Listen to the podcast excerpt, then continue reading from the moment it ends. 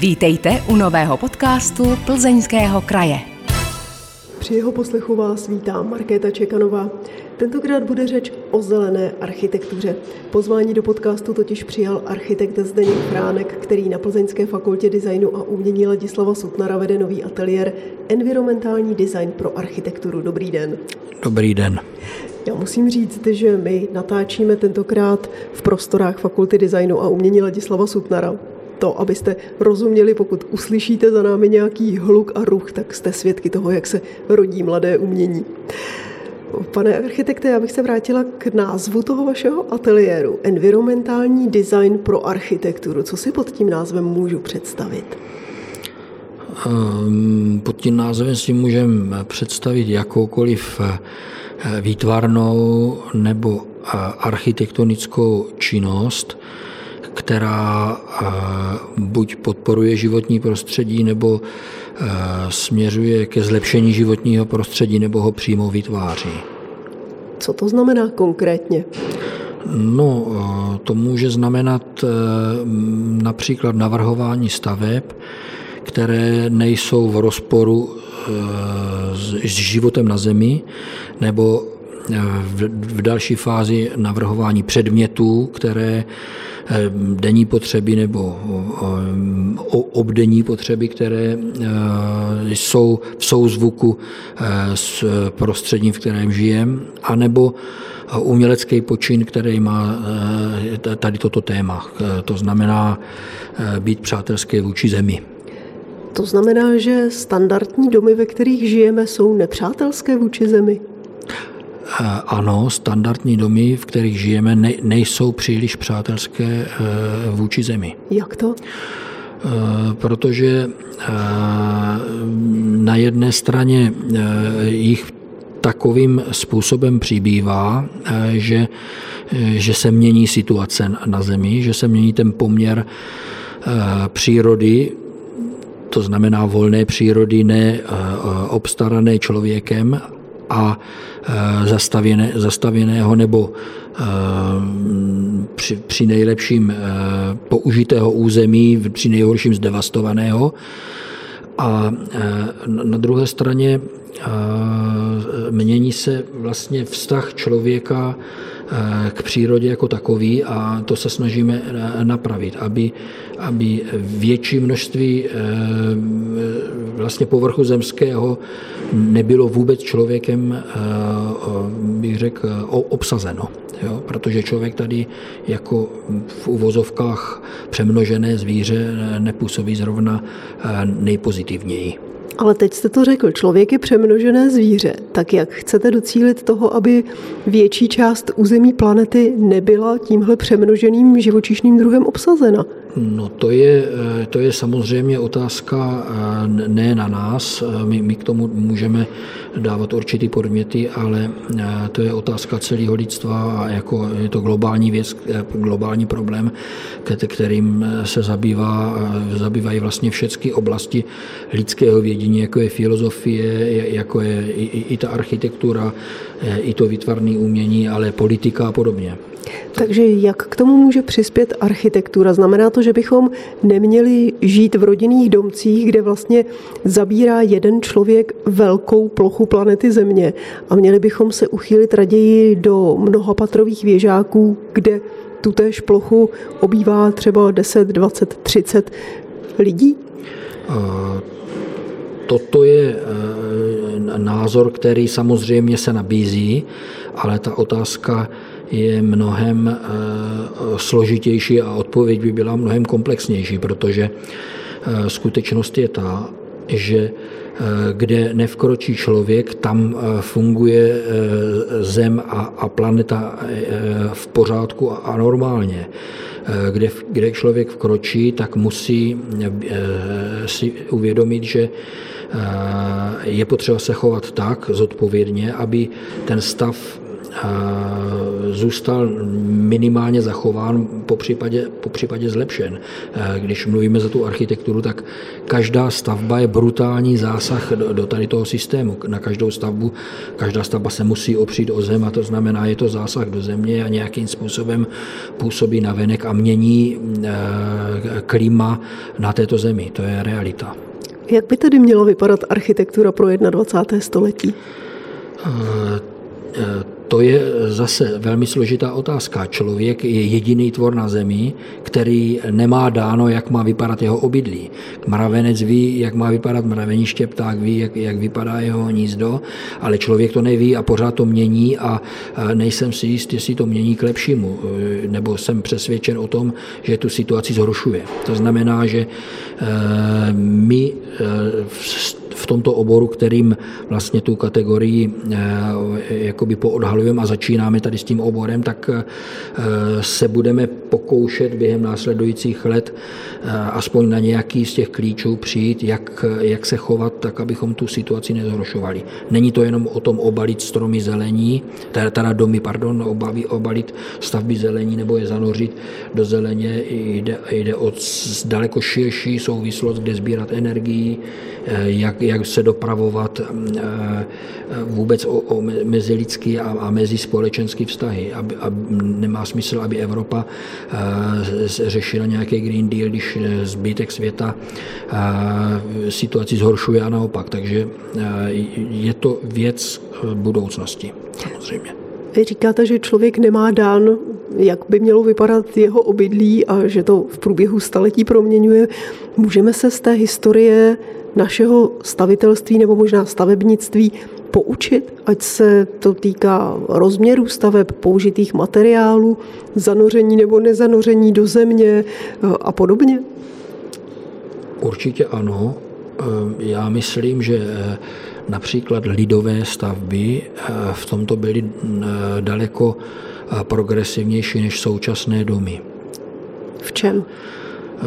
V použití přirozených přírodních materiálů, v takové jakési neměnosti a dlouho dobosti rozvoje tady těch staveb, protože ty byly tvořeny bez architektů, byly tvořeny takovou jakousi potřebou, nezbytností, takovou, tak, takovým intuitivním přístupem a měnili se jenom minimálně eh, od kraje ke kraji a eh, byly rozvíjeny eh, po dlouhá staletí a, a to tak, že a to, a to tak, že byly vlastně modernizovány až v posledních 100, 120, 150 letech. A, takže Jestliže vezmeme, jestliže vezmeme vývoj tisíců let, které následovaly do té eh, doby před 150 lety, tak ta, tak ta situace byla Eh, nebo se měnila postupně pozvolna a, a měnila se eh, takovou přirozenou cestou. Eh, v, posledních, v posledním století ten vývoj nabral takový, takových obrátek a, a vlastně ta krajina se tak změnila, že, že se nastartovalo něco, co bude mít obrovskou setrvačnost a, a ani ten Green Deal si myslím, že tomu jako nepomůže. Co třeba konkrétně bychom si měli z těch starých staveb vzít za vzor? například z eh, fungování eh, obyčejné stavební fyziky, větrání, způsob větrání, způsob vytápění. Dnes, a já jsem na to upozorňoval před 20 lety, kdy se začalo mocně zateplovat ten, ten způsob zateplování a, a odizolování vlastně stavby od vnějšího prostředí byl, byl, je a bude zcela nepřirozený a už teď se oloupávají polystyrény z objektů a už teď se e, k tomu přistupuje úplně jinak.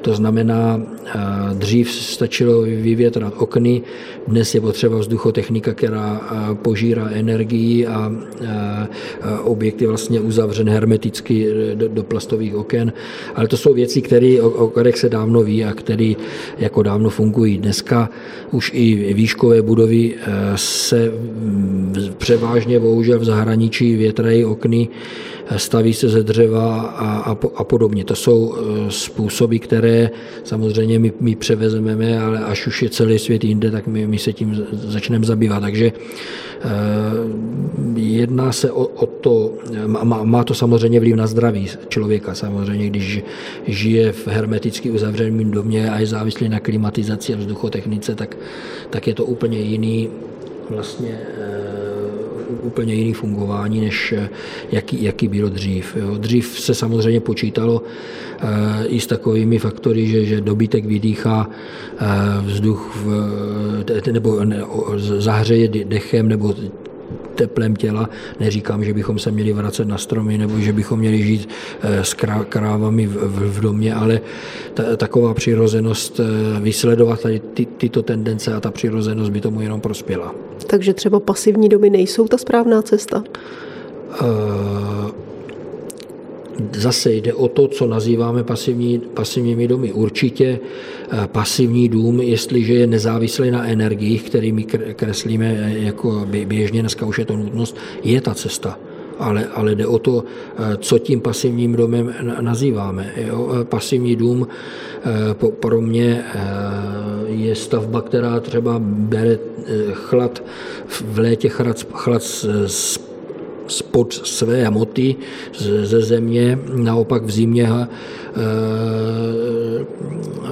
ukládá, v zimě bere teplo, které je uloženo, musí to být chytrý, chytrý stavby, samozřejmě, jo, to pasivní dům určitě jako funguje, ale není to o tom eh, úplně hermeticky uzavřít, aby, aby oknem neprošlo ani, ani trošku vzduchu a, a, a eh, zaizolovat ho polystyrenem a, a natáhnout na to vomítku. To rozhodně za pasivní dům bych nepovažoval.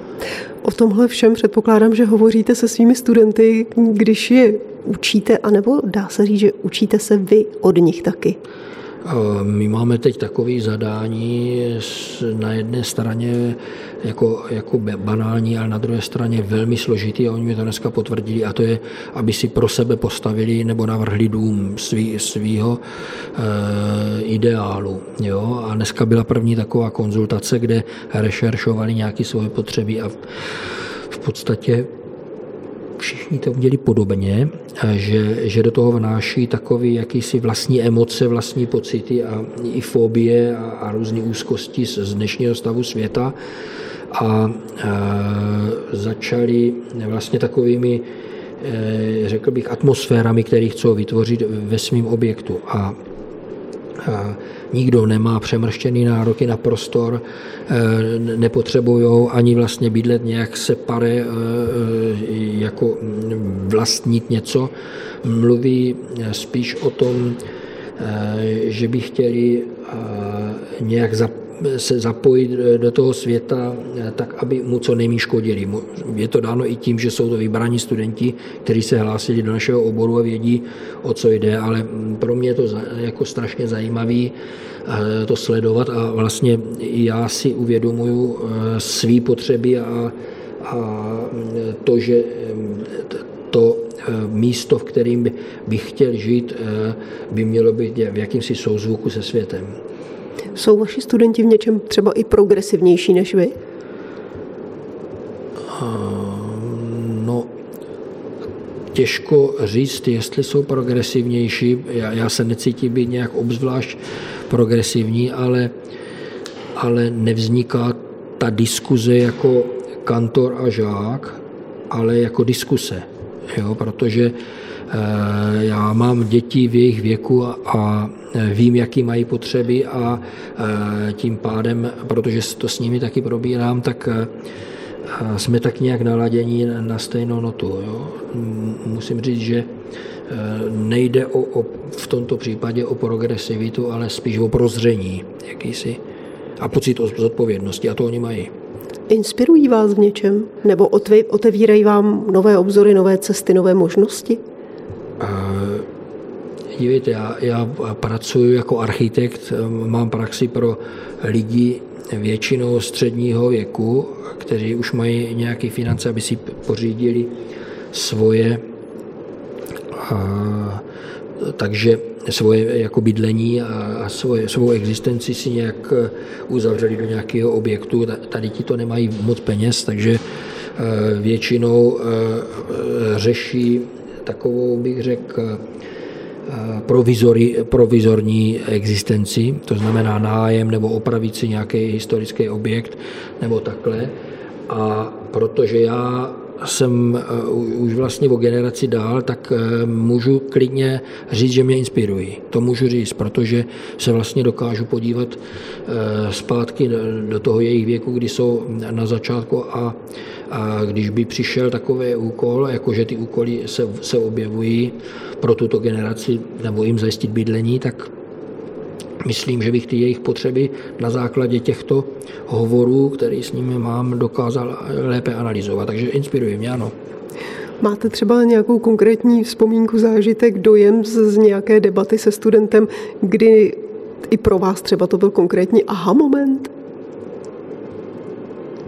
Určitě ano po té stránce formální, protože já jsem třeba v prvním eh, týdnu jim dal za úkol, aby, aby eh, protože se mně nelíbily modely, kteří, který dělali prvňáci, tak jsem jim řekl, modely musíme udělat eh, trošku, aby k něčemu vypadali, aby to nebyl, ne, nevypadalo jak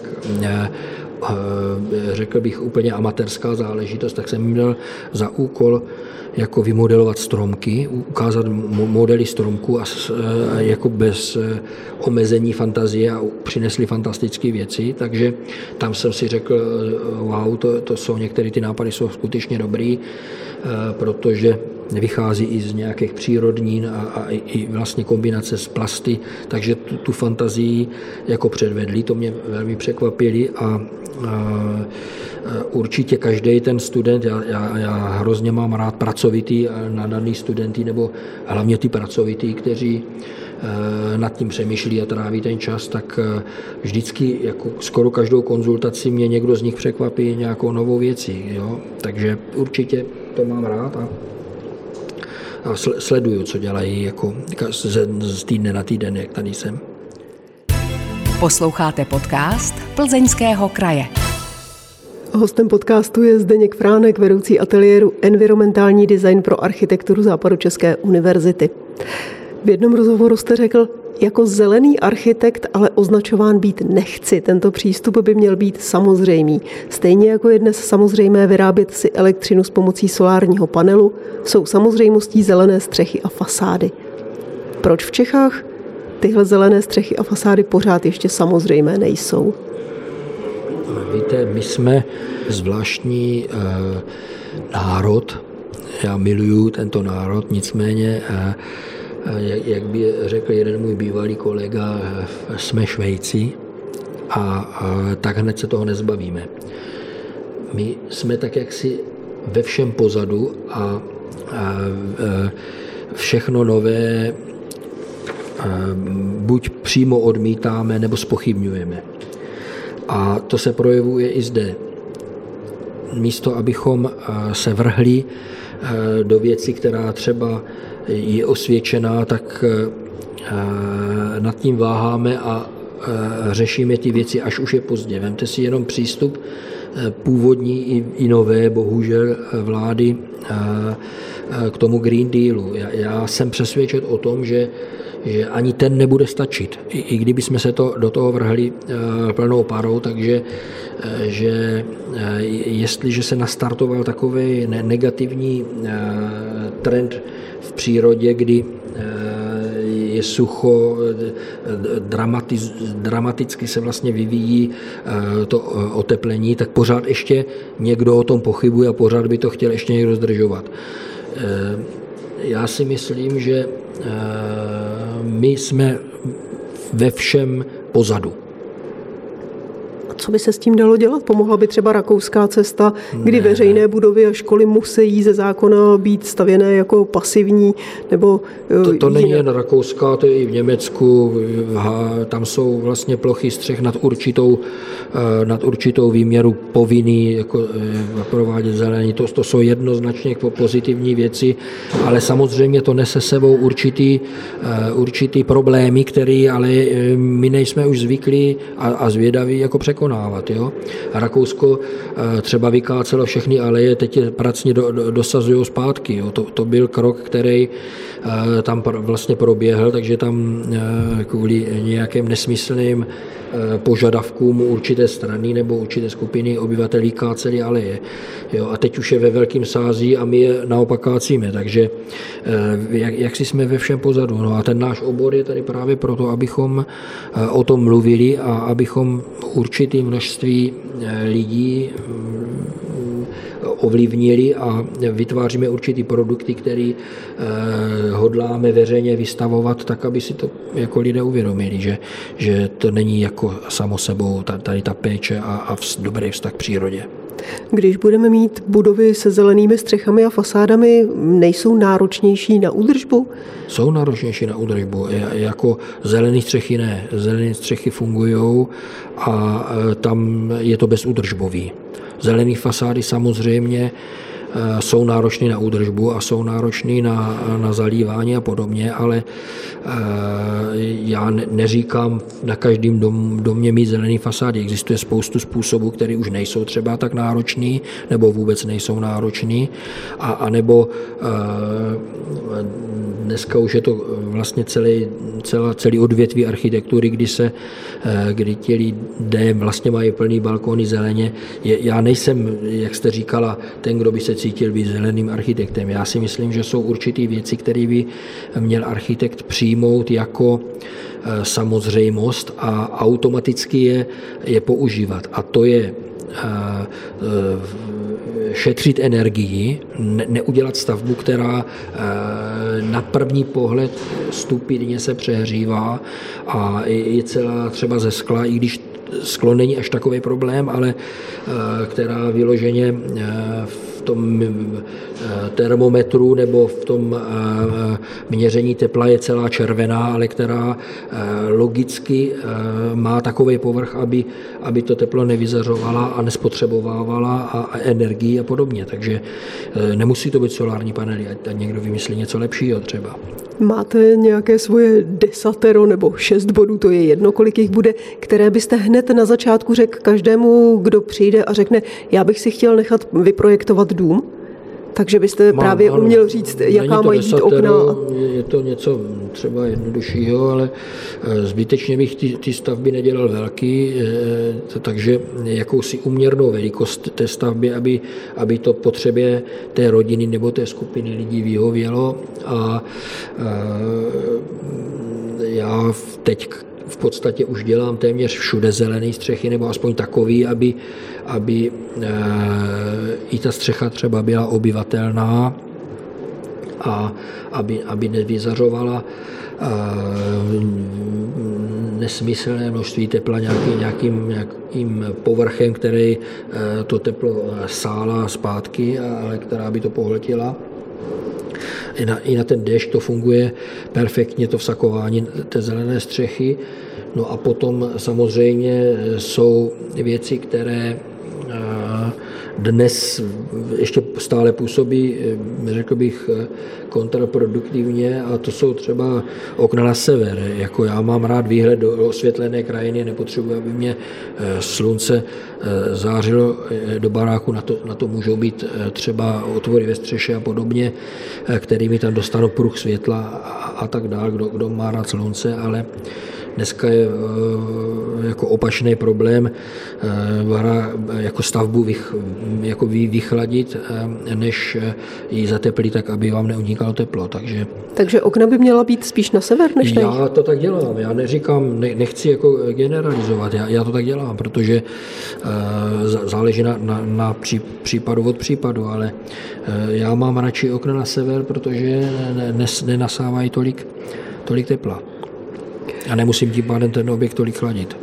Takže kdybych se teď rozhodla, že chci svůj stávající dům proměnit v dům zelený, že si chci ozelenit fasádu, ozelenit střechu, tak můžu eh, nějakým rychlým způsobem své pomocí tohle udělat, anebo bych měla vyhledat nějakého odborníka a hodně si nechat poradit. Jaká úskalí třeba na mě číhají? Tak na jedné straně byste mohla eh, zelenou střechu, pokud máte plochou nebo mírně šikmou, tak dát extenzivní z rozchodníků a z rostlin, které nepotřebují žádnou eh, údržbu a, a zalívání a dát tam co největší tu akumulační vrstvu vody, kterou, eh, která, která se při dešti nasákne neodteče do kanalizace. Eh, samozřejmě trojitě zasklený okna nebo maximálně není potřeba mít celý dům ze skla, ale rozumně v části, eh, v části eh, těch oken otevíravých, nebo může to být otevíravý kus fasády, tak aby z, chladna, z chladné části severní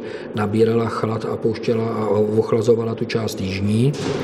Eh, na zimu samozřejmě používat tepelná čerpadla, ale to jsou věci, které nejsou architektonické. To jsou, řekl bych, věci stavební fyziky a tepelně technické, které eh, řekl bych, že už jsou samozřejmost. A eh, ze vším ostatním, což, co, což už jsou teda věci nějakých výpočtů a složitosti, se obrátit na odborníka, který tomu rozumí, ale zase si dát pozor, jestli je to firma, která dělá jenom tepelný čerpadla určitého druhu, tak ta vám je bude vnucovat, tak je potřeba si vybrat a, a jít do toho chytře.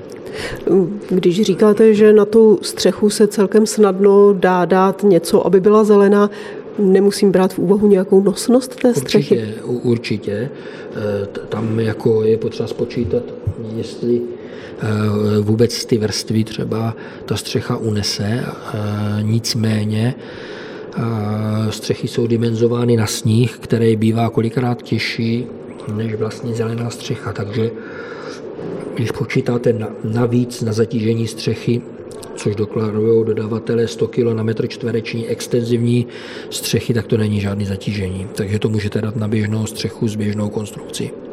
A co se týče ozelenění fasády, když se díváme na nějaké třeba anglické filmy nebo seriály, tak tam jsou domy nádherně porostlé něčím zeleným. Co byste doporučil tady v českých podmínkách nějak jednoduše třeba dát na tu fasádu, třeba jenom na kus fasády? Takhle, uh, jsou zase dva způsoby. Buď jednoduše za pár korun necháte porůst uh, popínavkami, jo, anebo a to je vlastně, to funguje samo a nakonec se to ani zalívat nemusí, a, anebo tam použijete systém Eh, zelené fasády, která je několika vrstevná a, po které musí stále protékat voda. Takže to, to není zase to, ten, to, to už je věcí jako odbornou, která nějaký peníze stojí. Takže to záleží vyloženě, eh, jak, jak to kdo jako vidí.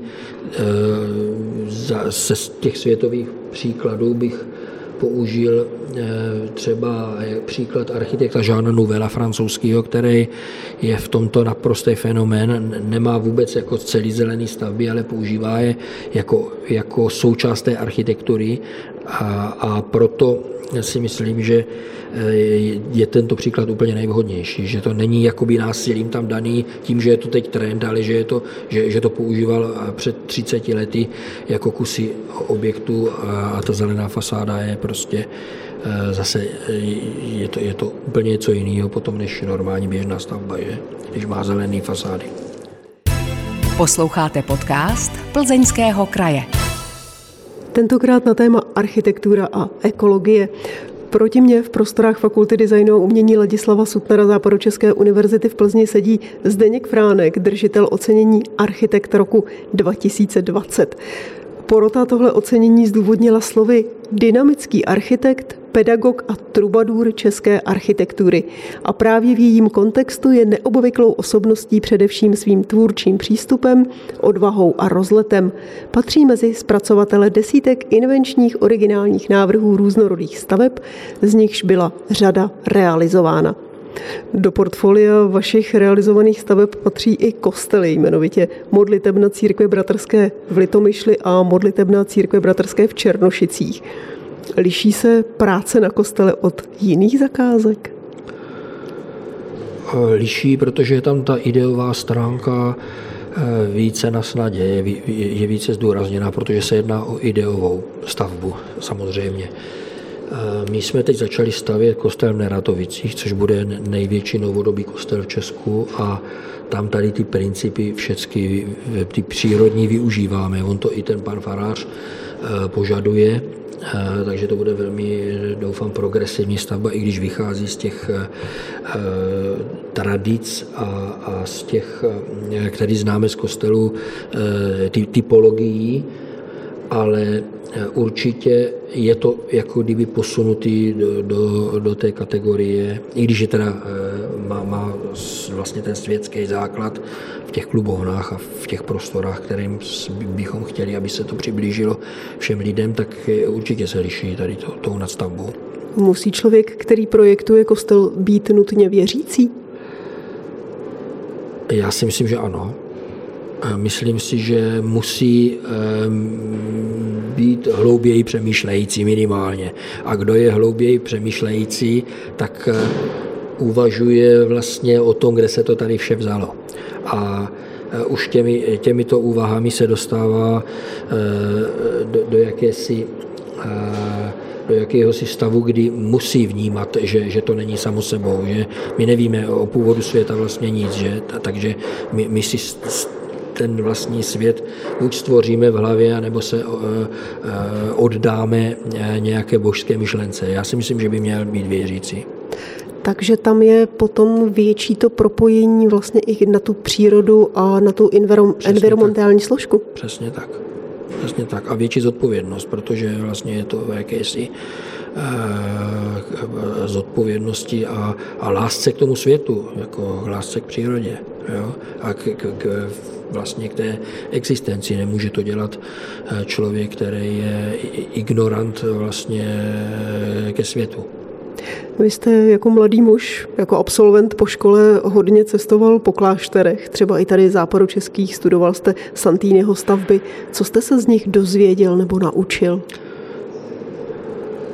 Strašně moc. Já jsem eh, dokonce několik nocí přespával v Plasech, tady kousek od Plzně a tehdy to bylo v dezolátním stavu, ten objekt se vlastně propadal, protože eh, těma melioracema v okolí plas ztratil tu podzemní vodu nebo začal ztrácet tím pádem, protože na, na dubových pilotách tak se začal jako propadat. A oni vlastně ty, ty přívody tehdy té, té čisté vody nezablácené obnovili a tím pádem e, tu stavbu zachránili. A strašně jsem se naučil takovým, bych řekl, tomu přirozenému přemýšlení o té, o té stavební hmotě, že to není jenom eh, milion kubíků betonu nalitých do země a na sílu tu stavbu ukotvit, ale že je to vlastně o, o velmi přirozeným způsobu větrání a, a eh, způsobu vlastně eh, protchnutí běžných nebo, nebo zákonitých principů přírody to stavbou. Jo.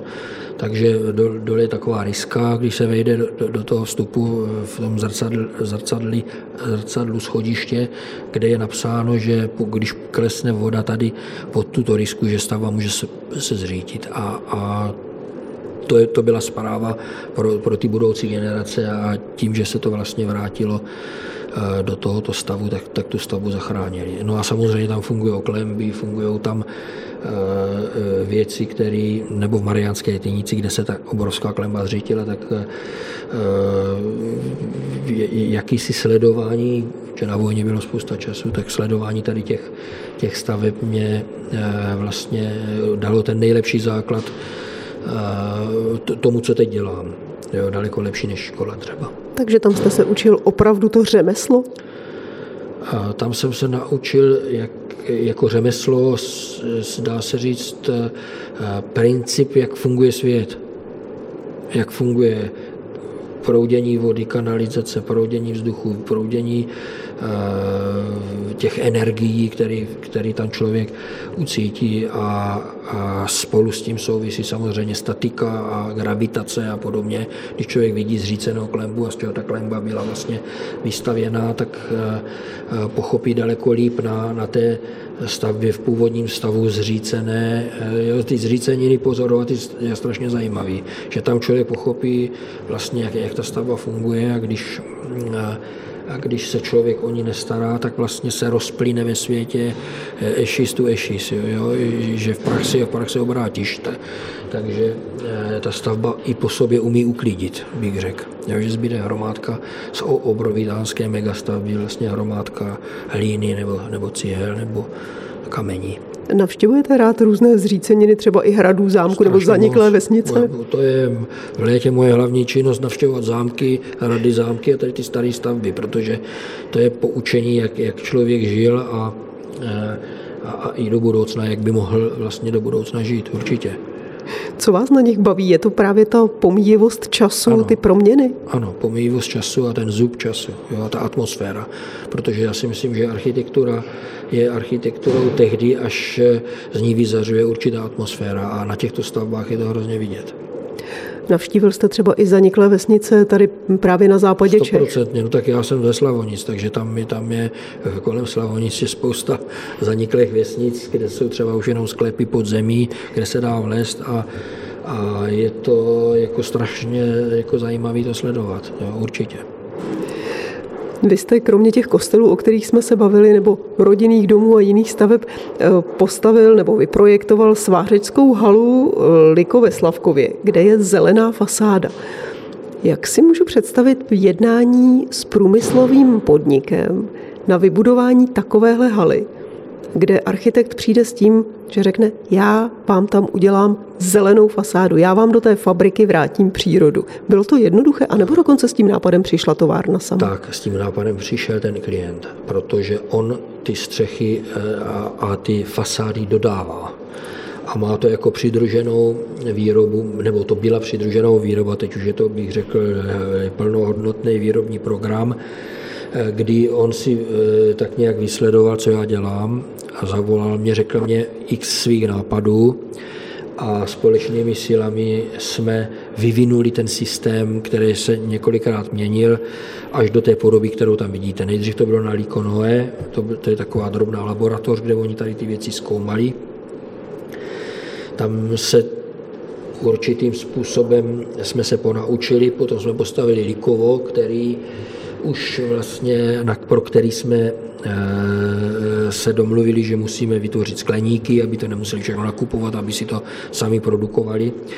A teď eh, se připravuje obrovitánská hala, vlastně dvě takové haly, jako je lakovna plus skladiště skla, eh, které jsou zase takhle pojatý, takže ta, ta eh, fabrika bude ze všech stran vlastně takto působit jako zelená. Takže on přišel tady s tou myšlenkou a protože věděl, že tyto, tato témata řeším, tak se na mě obrátil a společnými silami jsme potom stvořili to, co, to, co tam jako vzniklo. Je to obecně přenositelná metoda? Mohly by všechny průmyslové objekty v Čechách mít zelenou fasádu, anebo jenom některé? Naprosto všechny, není to vůbec problém. Je to jenom o to se rozhodnout eh, eh, o té 10-15% investici navíc a a o tom přesvědčení, že je to dobrý. E, na jedné straně my, my stavíme už další takové továrny, ono se to s tím docela jako e, trh rozběhl, ale není na to připravená legislativa u nás, obzvlášť třeba na kořenové čističky na fasádách a e, stále ještě je přesvědčení o tom, že továrna by měla hlavně vydělávat peníze a nějakým způsobem prosperovat Eh, mimo všechny tady ty Green Dealy a tady ty, ty eh, věci, které sem přicházejí, jako nutnost už. Takže já si představuju, že když jedete autem po dálnici a míjíte jednu montovnu za druhou, takže si říkáte, zelená fasáda, zelená střecha, tady by to taky šlo, tady bych to udělal takhle. Je to tak? Šlo by to všude. To, to by všude šlo a, a třeba ve světě už eh, to procento je o nulu větší než u nás, takže Eh, není vůbec problém, jako zelená fasáda nebo aspoň porostlá eh, popínavkami, obzvlášť ty sklady. Ty, ty by už dávno po, povinně měly být, eh, když už ne zelený fasády, tak alespoň zelený střechy a fasády porostlí. Jo, to, je, to by mělo být samozřejmost. A když by se vás tedy manažer takové firmy zeptal, a co mi to přinese, co mi to dá třeba finančně, proč bych to měl udělat? Uh, tak, takhle. Finančně mu to dá prestiž, to, eh, to je jediný snad reklamu, že, že, že je na toto téma jako, nebo jako tomu tématu, který je teď na stole, nakloněn.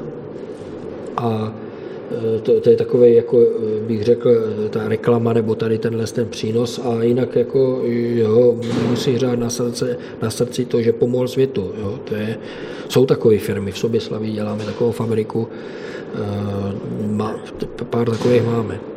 Takže je zapotřebí, aby ten management té společnosti byl osvícený, aby měl nějaký vztah k vlastní reputaci a dokázal hledět někam kousek víc do dálky? Přesně tak, přesně tak, to je přesně ono. Když to srovnáme třeba s továrnami, které vznikaly v 19. století, vidíme je třeba na hlavičkových papírech z té doby, kdy se ta továrna pišnila krásně upraveným nádvořím, měla vlastního zahradníka, skleníky, dbala o to, aby byla opravdu krásná. Proč jsme na to rezignovali? No, eh, to je právě o tom, o, tom, o čem jsem mluvil na začátku hovoru, že dnes eh, je, je, je priorita peníze a, a, a zisk.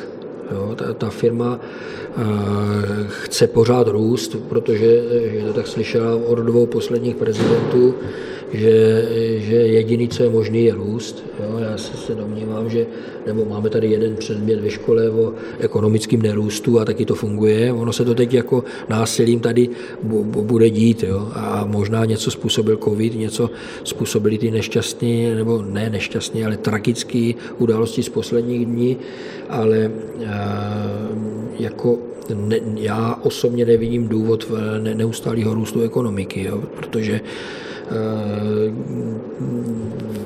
vnější svět, z Německa ty tendence jdou, eh, ta generace tady těch dětí a kolem těch 30-40 let už to vnímají a už nějakým způsobem tak fungují, že ne, nepotřebují mít pořád všechno nový, eh, existují opravný, takový ten původní svět se zase navrací eh, v plné síle. Tady zase to přijde pozdě, takže eh, v zahraničí, když jedete, tak ty továrny mají prostě štábní kulturu, mají úroveň, tak eh, kultura, prostě je tam, každý je hrdý na tu svou fabriku a nejde mu jenom o peníze. Jo?